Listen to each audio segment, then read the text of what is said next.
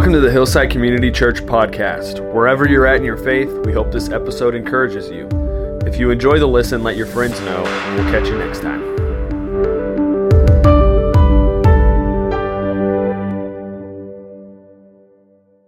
Well, good morning. It's good to see you.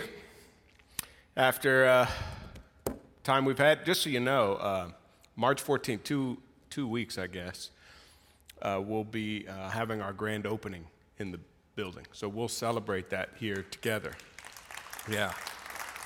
So uh, be mindful of that and be praying about it because there's a few little things that have to happen, you know, for that. We're going to have a grand opening, whether it's a grand opening or not. And that is the 14th, okay? Uh, so you don't want to miss that.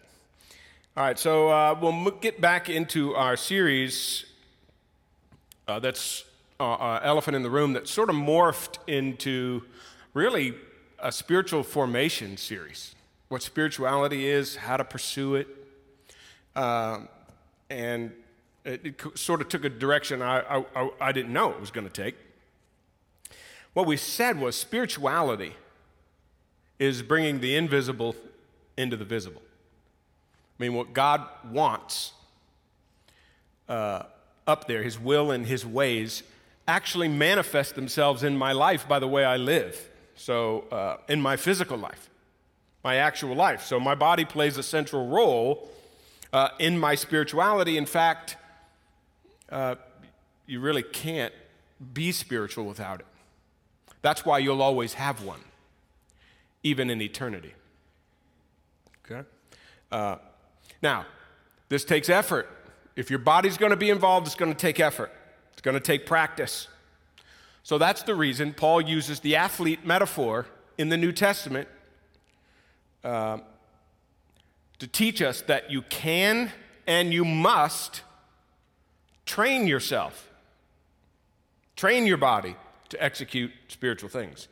Now, uh, the moment you get in, you take the spiritual and you move it into the physical, we all know this. As soon as you bring your body into it, then all of the things that make the body function well come into play.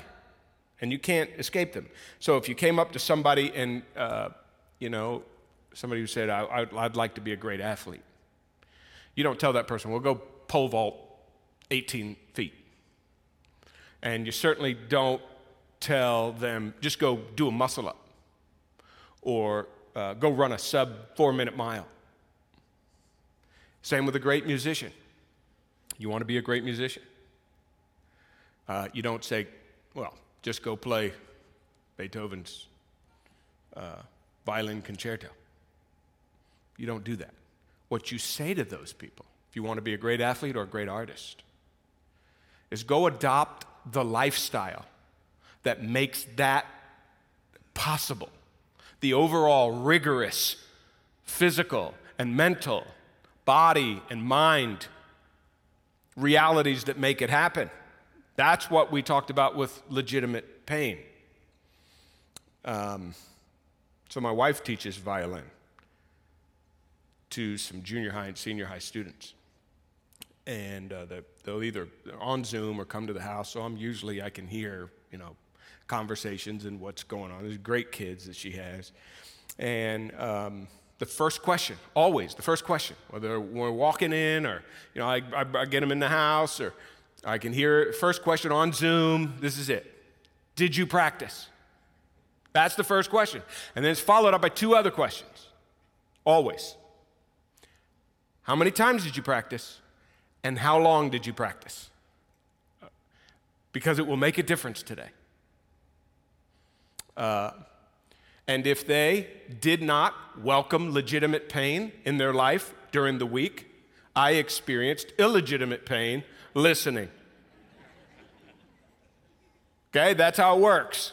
That's just physical reality. But it's true spiritually. If you want your body to function spiritually in your life, you got to train it to do that. So, um, one of my favorite authors says this We intend what is right, but we avoid the life that would make it possible. We got a lot of big dreams in our heads, but none of us, but rarely do we actually adopt the lifestyle that would make that possible. Okay, well, we spent two weeks talking about that, so I don't want to say any more about what it means to welcome legitimate pain. I want to sort of transition to a place I didn't know if I was going to go to this or not, uh, but I want to shift to the other side of that coin. Uh, you welcome legitimate pain in your life, but here's another thing that's spiritually important that you receive and celebrate legitimate pleasures. And there's a tension between those. You'll see it appear as we move along in this talk. And I'm going to say, it takes a certain amount of maturity and accountability to live with that tension between pain and pleasure. They have to complement each other, as you'll see. And I want to say this to you it's really important for you to know this. Christ makes both possible. Christ makes it possible for you to welcome legitimate pain. And Christ makes it possible for you to receive and celebrate legitimate pleasures. And without Him, both of those get messy.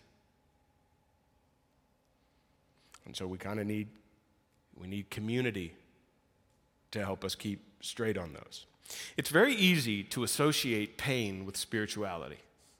If it hurts, it probably is going to, God probably likes that. That's how we feel. If it hurts, it's probably spiritual.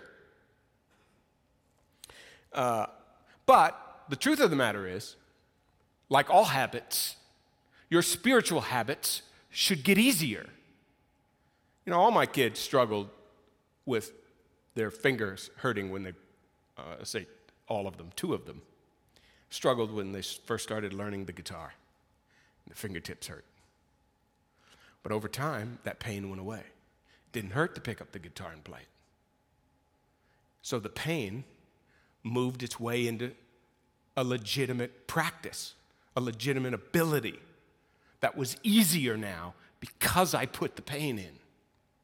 So, whatever hurts you in that regard ought to get easier.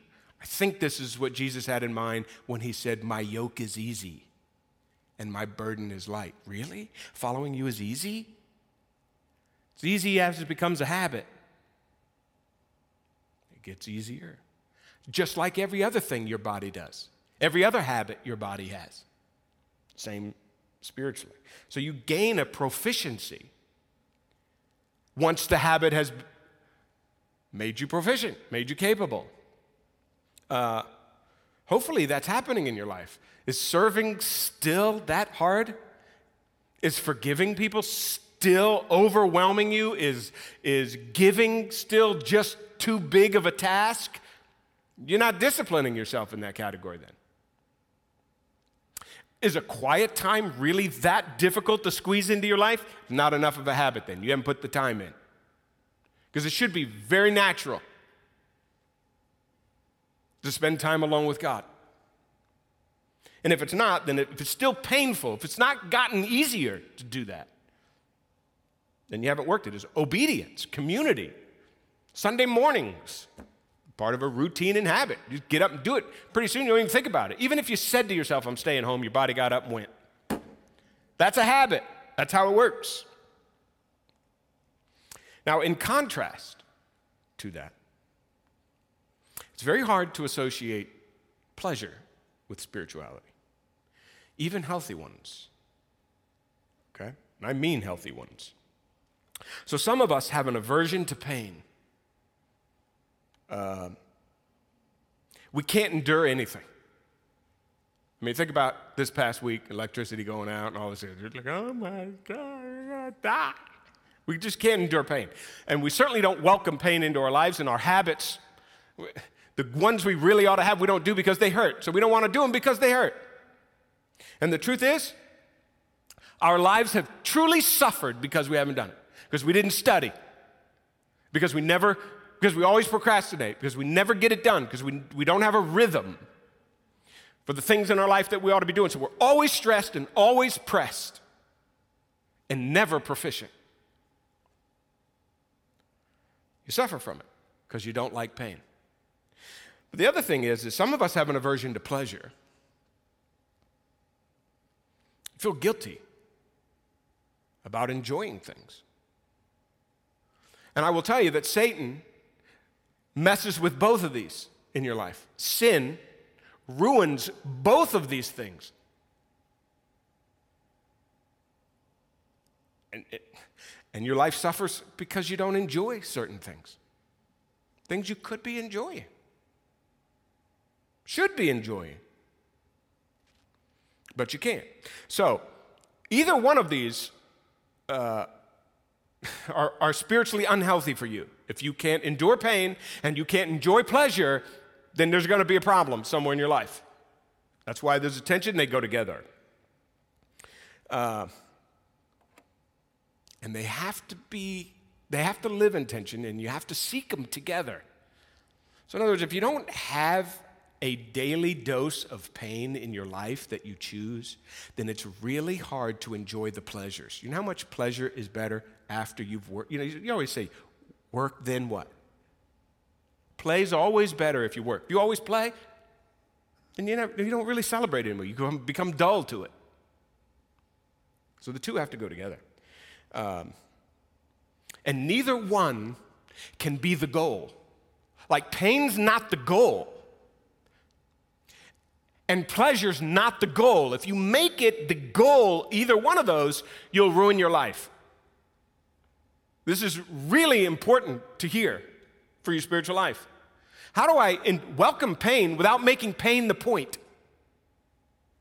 And how do I enjoy pleasure without making pleasure the point? Neither one of them can be terminal. They can't be the goal and the end of everything. They have to lead you beyond something else or you'll make one of those ultimate. And neither one of them can be. Tease that out for you. I think you'll understand what I mean by that here in a minute.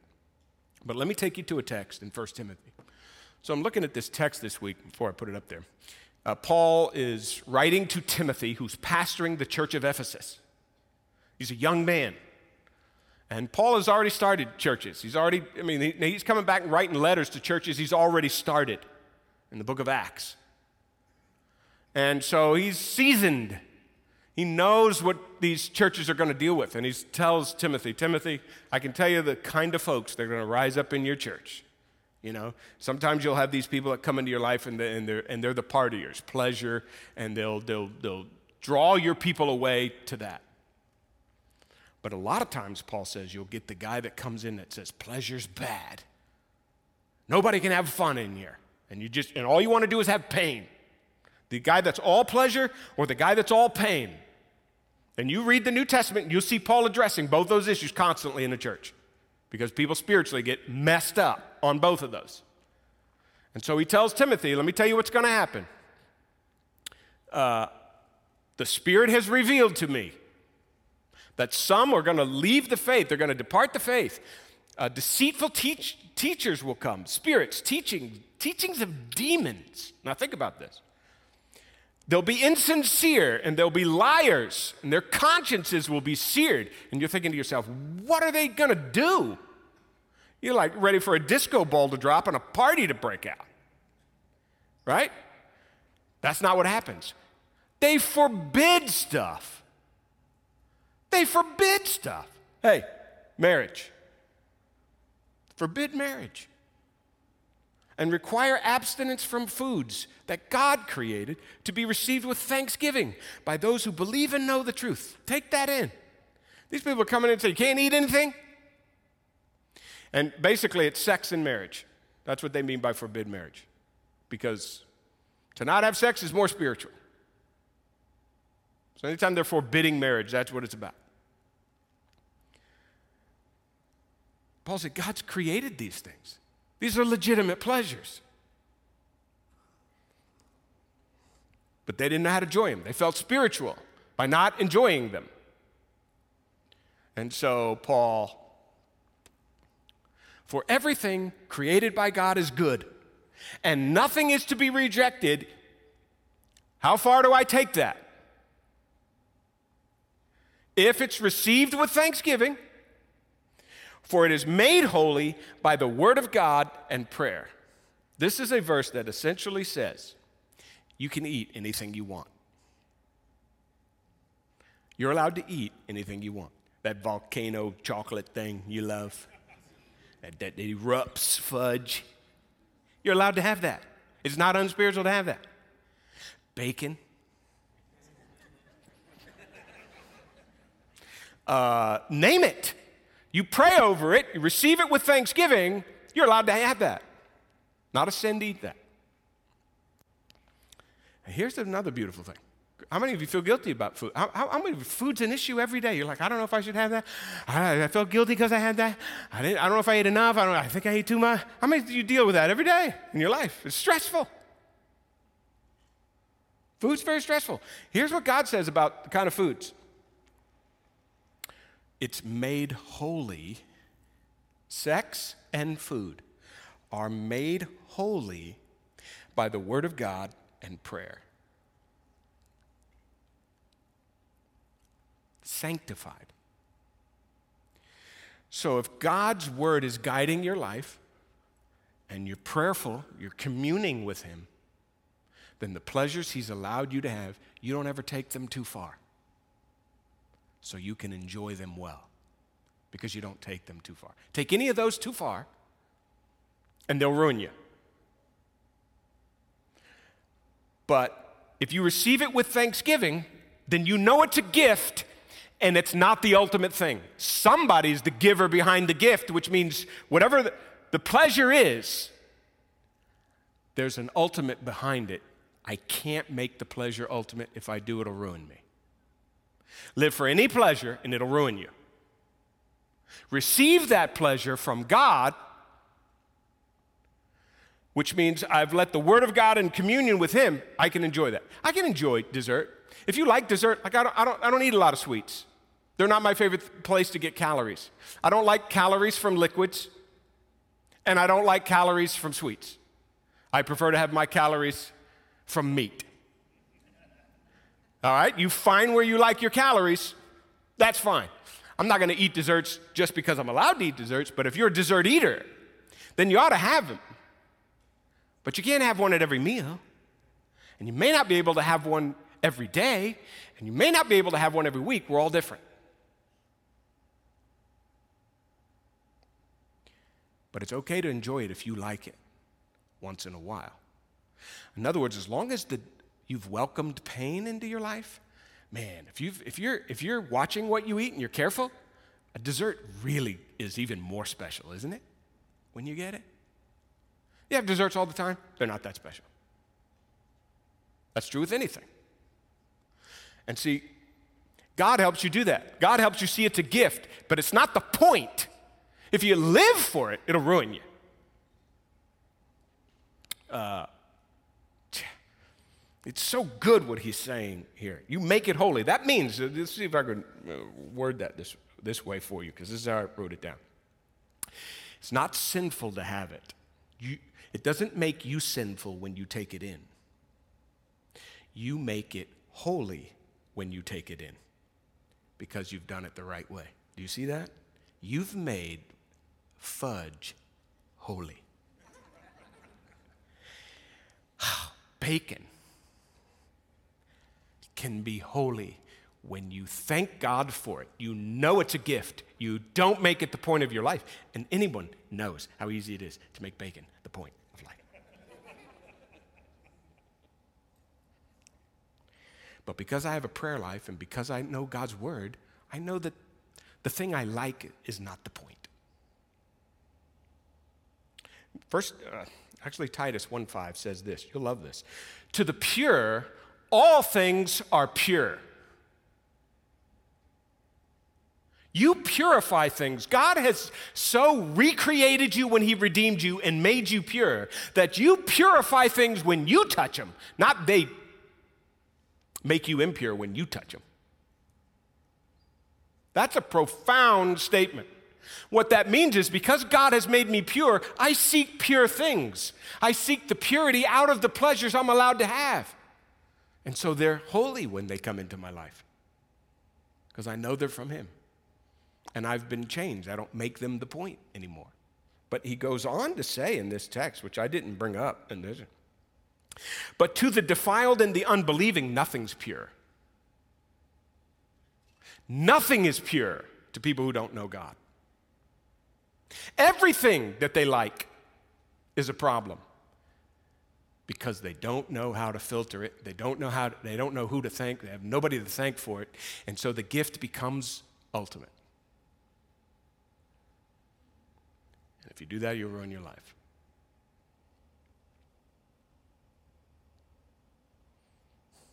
And so one writer said this We dishonor God as much by fearing and avoiding pleasure as we do by dependence upon it or living for it.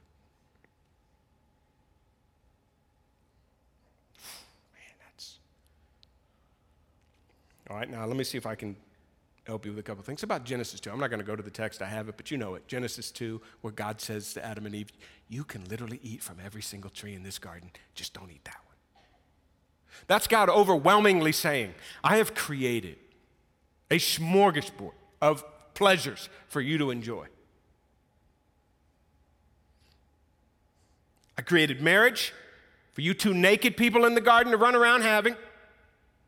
And I, and I, and I created all the trees you could possibly eat from. I just don't want you to eat from that one. But we get warped and we want that thing that we shouldn't have. Meanwhile, we have all these, we've got a treasure stores of pleasures that God has provided. We ignored them. We do it today.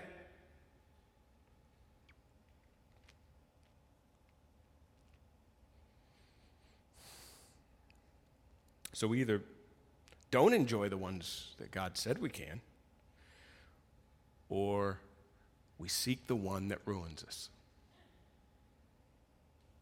And when you get too much of any of these things, you get too much that they'll dull your senses. And your desires and longings will get really distorted and they won't go spiritual. They won't naturally go toward God anymore. Uh, I'm having, I was having, uh, my quiet time this week has been in 2 Corinthians 5. I kind of alternate between First New Testament and Old Testament. I've been in uh, 2 Corinthians. And 2 Corinthians 5 fits along with this. In fact, I'll probably conclude this series with a talk from there. But uh, I, later in the day, was so moved by what was said, I, I, grabbed a commentary when I got back to explain something to me. And uh, one of the writers said this glutted glutted on the second rate happiness of this world, we are too full to hunger after God. And if the pleasures you seek dull your heart toward God, that's going to be a problem. Because on the other side of that coin, he says, moreover, we lack the spiritual exercise needed to make us hungry again. Not only are we glutted, but we haven't welcomed the legitimate pain. And so we don't have a desire for God. We don't have the ability to serve Him. And so pain and pleasure, again, messed up how we do life. Spiritually, we're just a mess. So, in The Weight of Glory, the essay by C.S. Lewis, one of the most profound things ever written, I'm convinced. Uh, talks about our tendency to pursue um, unhealthy pleasures. And he writes, um, It would seem he says we're half hearted creatures. Half hearted. When we desire things we shouldn't, C.S. Lewis considers us half hearted. And he writes this uh, The Lord finds our desires not too strong, but too weak. Can you imagine standing in the garden and that's the tree you want and not all these trees? God would say, You're not desiring enough. I got, enough, I, got, I got a lot more out here. You're a half hearted creature. That's a profound statement. And he says, We fool around, half hearted creatures, fool around with drink and sex and ambition when infinite joy is offered us, like an ignorant child who wants to go on making mud pies in a slum because he cannot imagine what is meant by the offer of a holiday at the sea. And then he says this we're far too easily pleased. Oh, my goodness. That's just remarkable. Adam and Eve settled. They settled.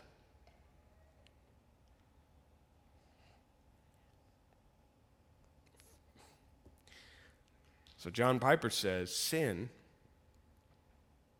is what you do when your heart is not satisfied with God.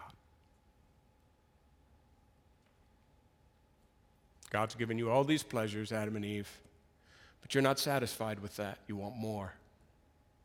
And you don't know more is going to kill you. That's true. That's really true of Americans. We do not know that more is going to kill us, so we constantly want it.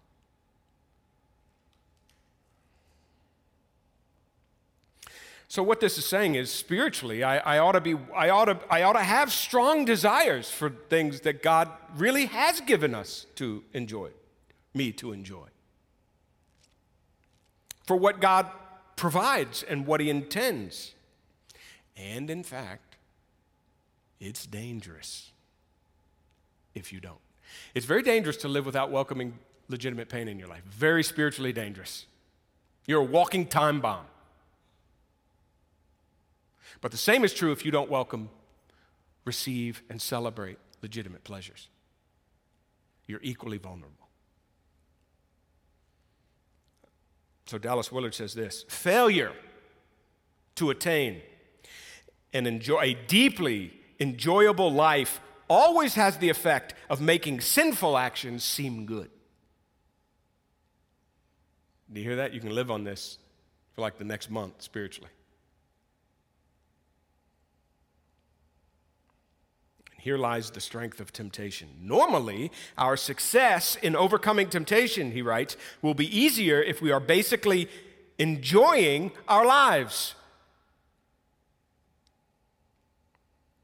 To cut off the joys and pleasures associated with our bodily and social exist- existence as unspiritual, then, can actually have the effect of weakening us in our efforts to do what is right. And listen to this last line it makes it impossible for us to see and draw strength from the goodness of rightness. If you can grasp what he's saying here, it'll change your spiritual life. Can I come to the place in my life where I draw strength from, from the good things that God has provided me so that when the evil thing comes along, I'm not so desperate for it?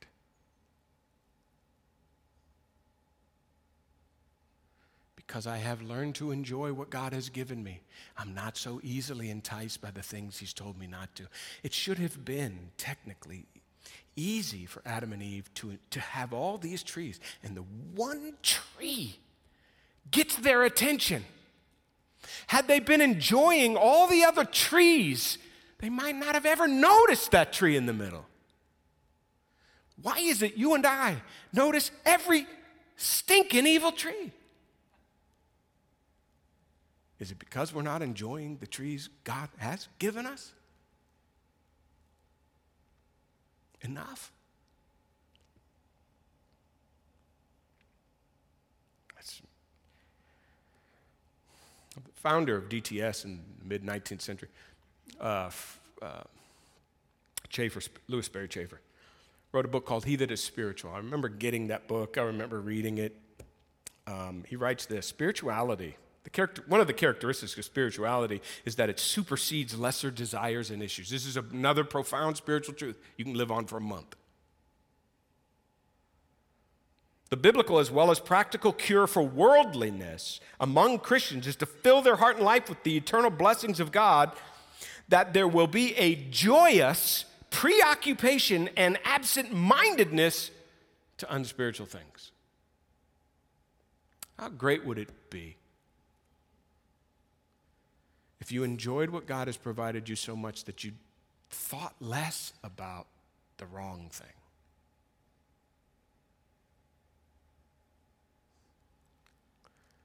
That kind of thing. You just didn't even think about it. You know how many things in your life that you just don't think about?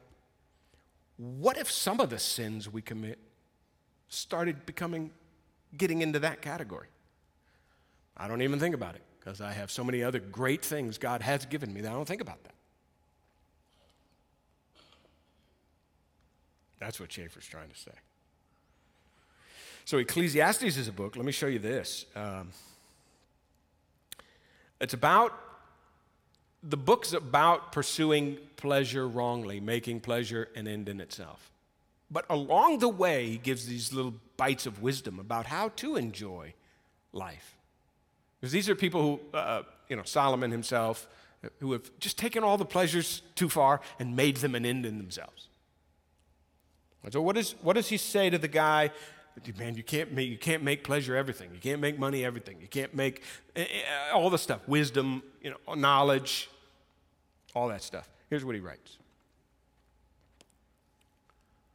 There's nothing better for a person than that he should eat and drink and find enjoyment in his toil.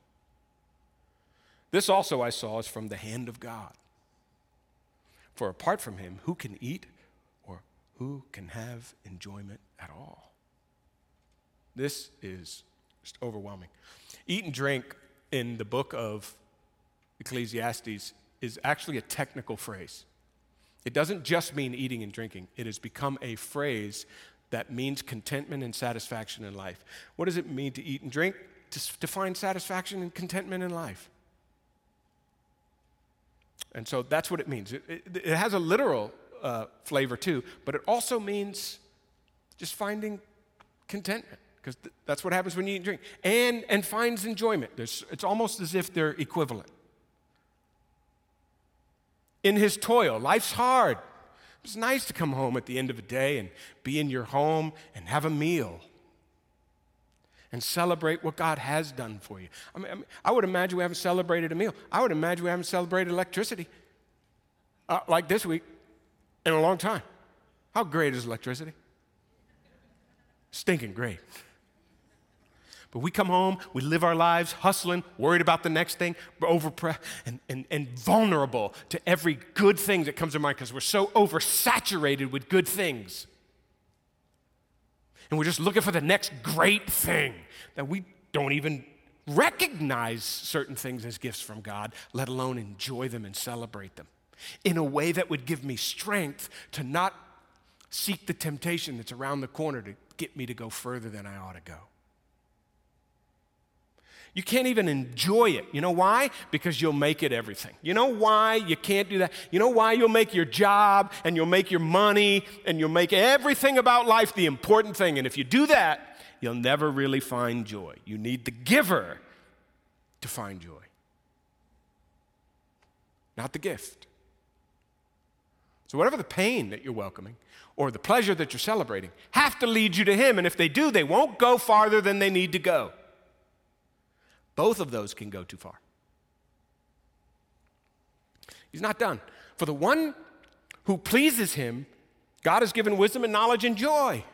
Because that's what I want to do. That's, what, that's where my ultimate pleasure comes from. Pleasing him and enjoying the pleasures he's given me. Uh, but the sinner, the one who doesn't know God, you know what God has given that guy? The business, which is a key term in Ecclesiastes, because that's just life. That's toil, business. They, they get up every day, same drudgery, life without God. That's what it's like. All he does is gather and collect.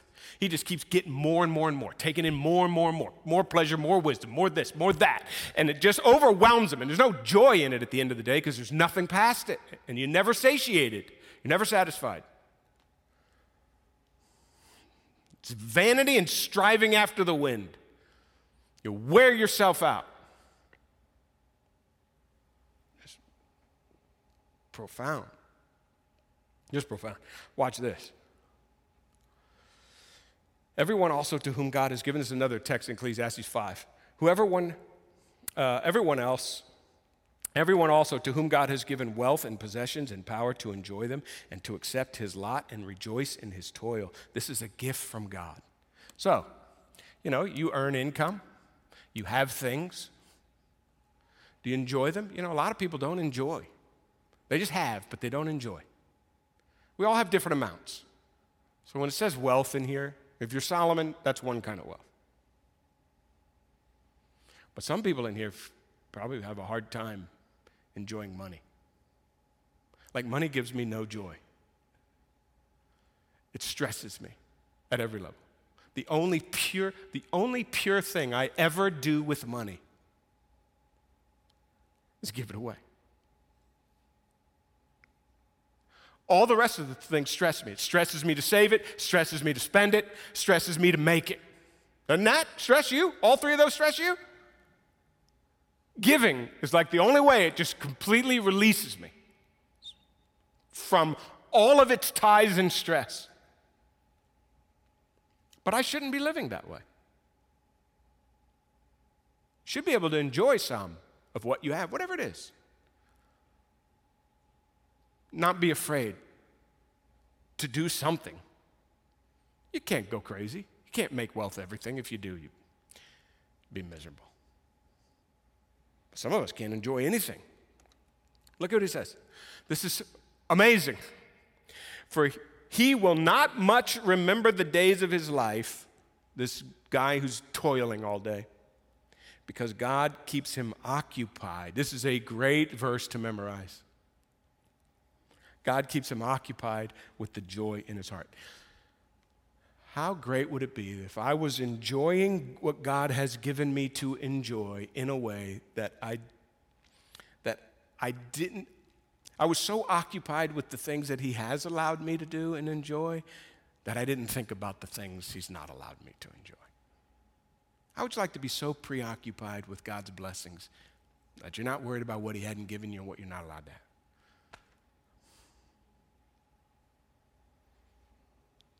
You, you could pray about that all month.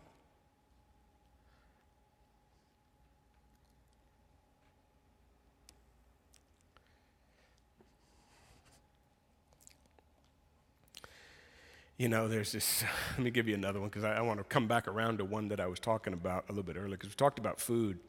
You know, you gotta, you gotta watch what you eat. You do to some degree, but you're also allowed to have everything. How do you keep those in tension? Uh, or other pleasures. Like, let's look at 1 Corinthians 7. In 1 Corinthians 7, that group of people that came in and said, Oh, more, the spiritual people uh, don't get married. And if you are married, you stop having sex because you'll be more spiritual if you do that. And this is what Paul says to them Do not deprive one another. Paul says, uh uh-uh, that's not right. Except perhaps by agreement for a limited time 10 minutes or so. Like 10 minutes. Okay? I love that it's a short time. Don't try to make that a long time. That you may devote yourselves to prayer. Oh, you're going to not have, you're not going to enjoy sexual intimacy? Well, you better be praying. But then, and then there's this, this, this sense in the, in the text. Don't take too long at the prayer. Get back together again. This temporal marker here. Yeah, pray, then get back in there. That's the, that's the, that is the feel of the text. Paul's like, you pray a little while and get back in there. So that Satan may not tempt you because of your lack of self control. Here's our unwillingness to welcome legitimate pain, but here's Paul saying, because you don't enjoy that pleasure, you're more vulnerable. There's a principle here for your spiritual life. You never enjoy anything. Some of us are like that, truly. And some of us could be enjoying things we're not. I mean, this right here, you could be enjoying. Um,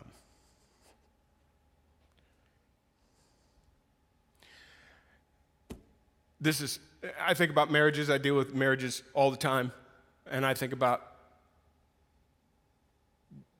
how vulnerable we, we are to sexual temptation. But I wonder how, how, how good are we at marriage so that sexual intimacy within it is healthy enough, keeps me preoccupied from worried about every th- temptation, which, which are everywhere. You know, some of you could have a whole lot better sexual life if you were nicer. Huh?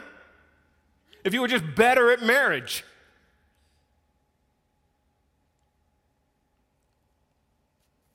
Talk about that in a second. So, C.S. Lewis in Screwtape Letters, remember the, you know, the, like the demon professor, if you will. Uh, he's teaching his nephew, whose name is Wormwood, how to be a better demon. Uh, and he says to uh, Wormwood, uh, Wormwood's working on this guy, trying to keep him from becoming a Christian. And the guy that he's working on has found some joy in reading a book and taking a nice walk. And he's found some joy in that. And Screwtape says, You can't let him enjoy a good book, and you can't let him enjoy a good walk. And here's what he writes. So he's chiding this demon over this. He says, In other words, you allowed him two real positive or legitimate pleasures. Were you so ignorant as to see the de- not to see the danger in that?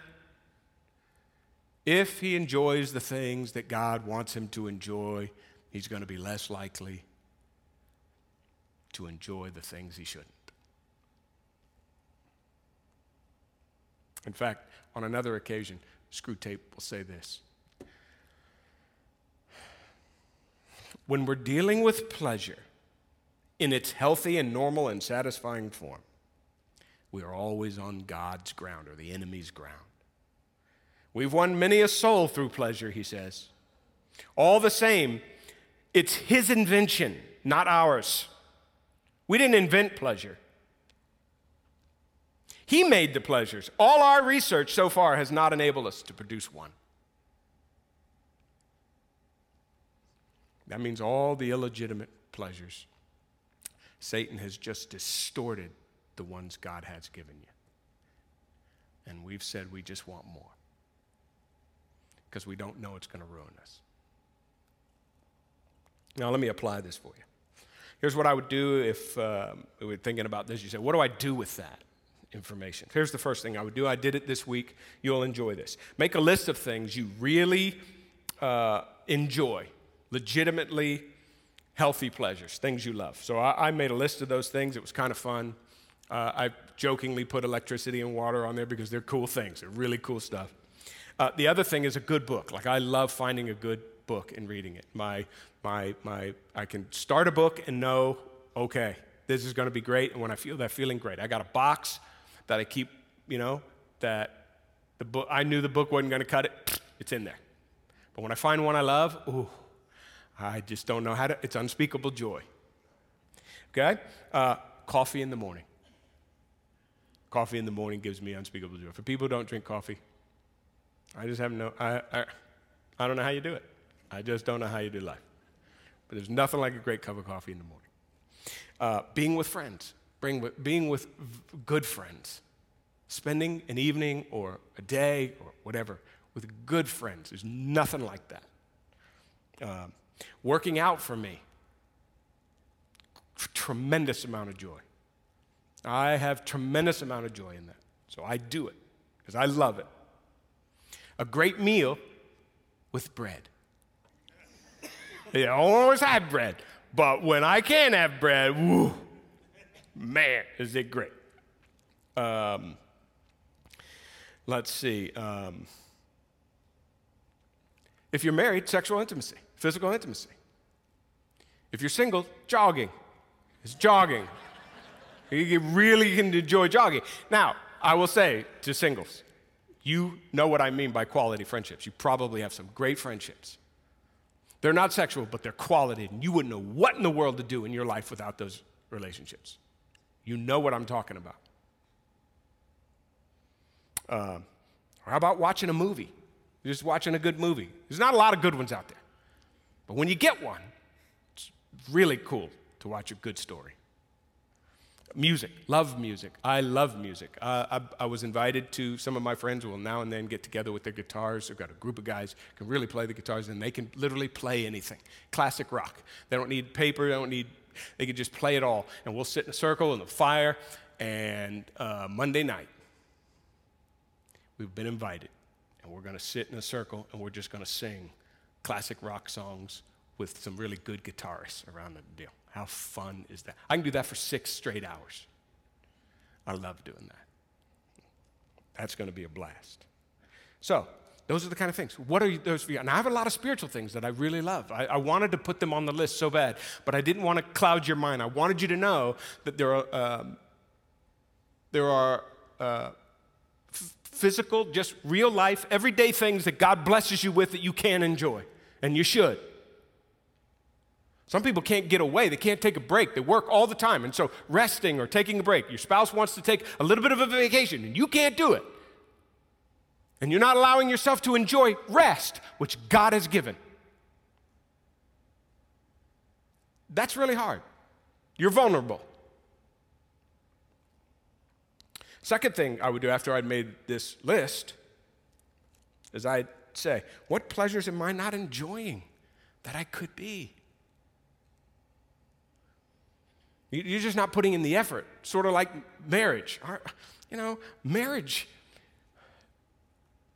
Marriage has so many wonderful things to it. But if you don't put the effort in, you never learn them. And I feel sorry for any couple that has to live together that isn't working hard t- to reap the benefits of marriage.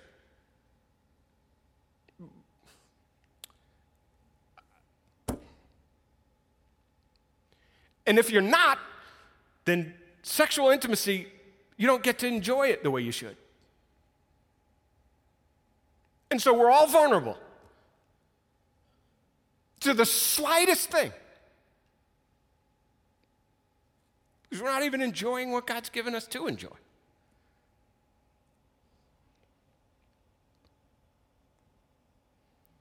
And some of us are in, would, would have some pleasures just invested way too much in. We've just taken it too far. It could be anything desserts to dollars. We've just gone too far. And we need to, we need to figure out how to step back from that, to enjoy them without making them an end in themselves. Feeling like I'm going to die if I don't have it. Christ gives you the ability to welcome legitimate pain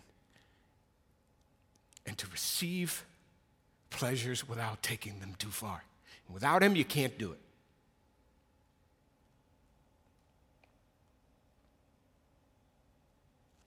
And you don't, it's, the text said in 1 Timothy, this is a thought I had. This is just, so this is free, parenthetical, just a thought I had.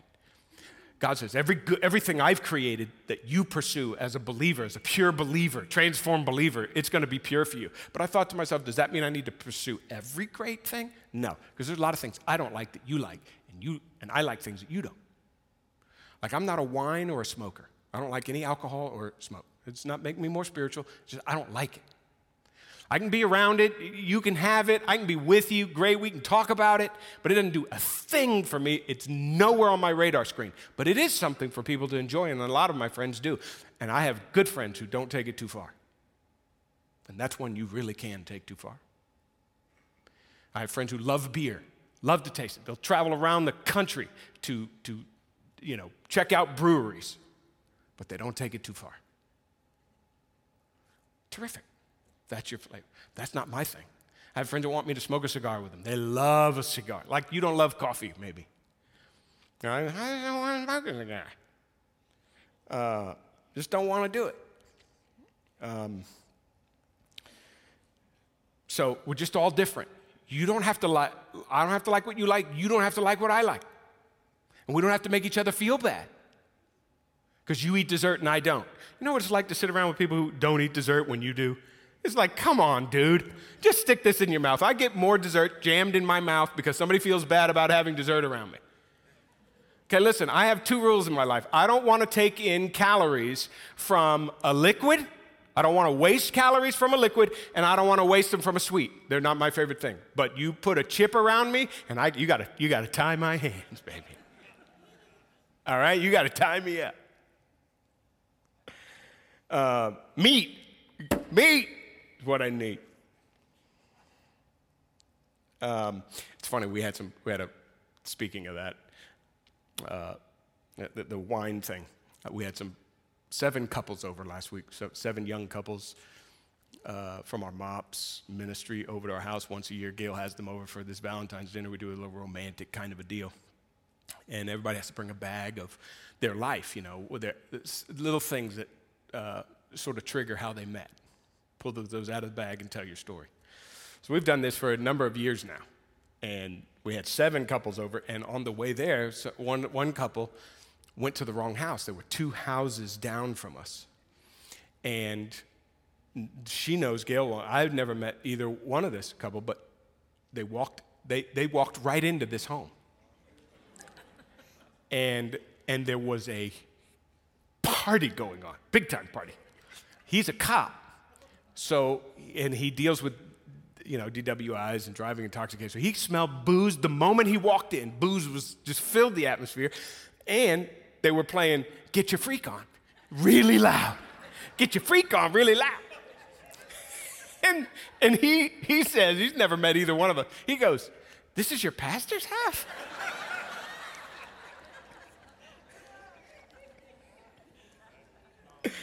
So that wouldn't be my house. That might be your house. That might be the thing you're into. It's not, it's not mine. All right, and uh, finally, the last thing I would say to do this is something you really ought to do. And I, I know it'll be, it, it'll slip your mind if you're not careful, but you really ought to do it. Pray that God, pray when you pray. You say, I always, I never know really what to pray for. My goodness, there's so many things to pray for uh, what, from what you heard today. This is, the, this is the one. Give me longings for legitimate pleasures. Lord, I'm tired. Tell him. I'm tired of wanting things that just ruin me. Aren't you?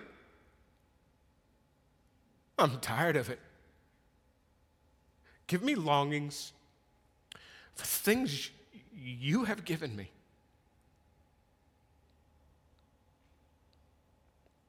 And give me a distaste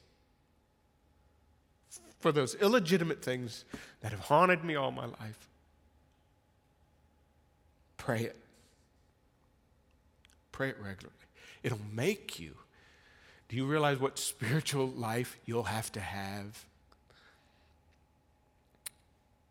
to orient your life around that?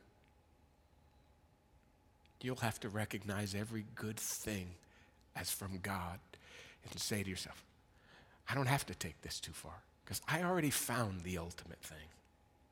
These are just great gifts. Psalm 16 11. You, you, have, you make known to me the path of life. In your presence there's fullness of joy. At your right hand are pleasures forevermore. See, pleasures lead you to God. If your desires and your longings point to Him, in fact, all your desires and longings point to the ultimate desire that you have for God, and only He can meet the ultimate need of your heart and you'll never be satisfied until you make Him ultimate. And it's possible your life's a mess because you've, not, you've done the opposite. Deal with that today. Now, bow your heads. I want to say simple prayer and close this out. Just a simple prayer.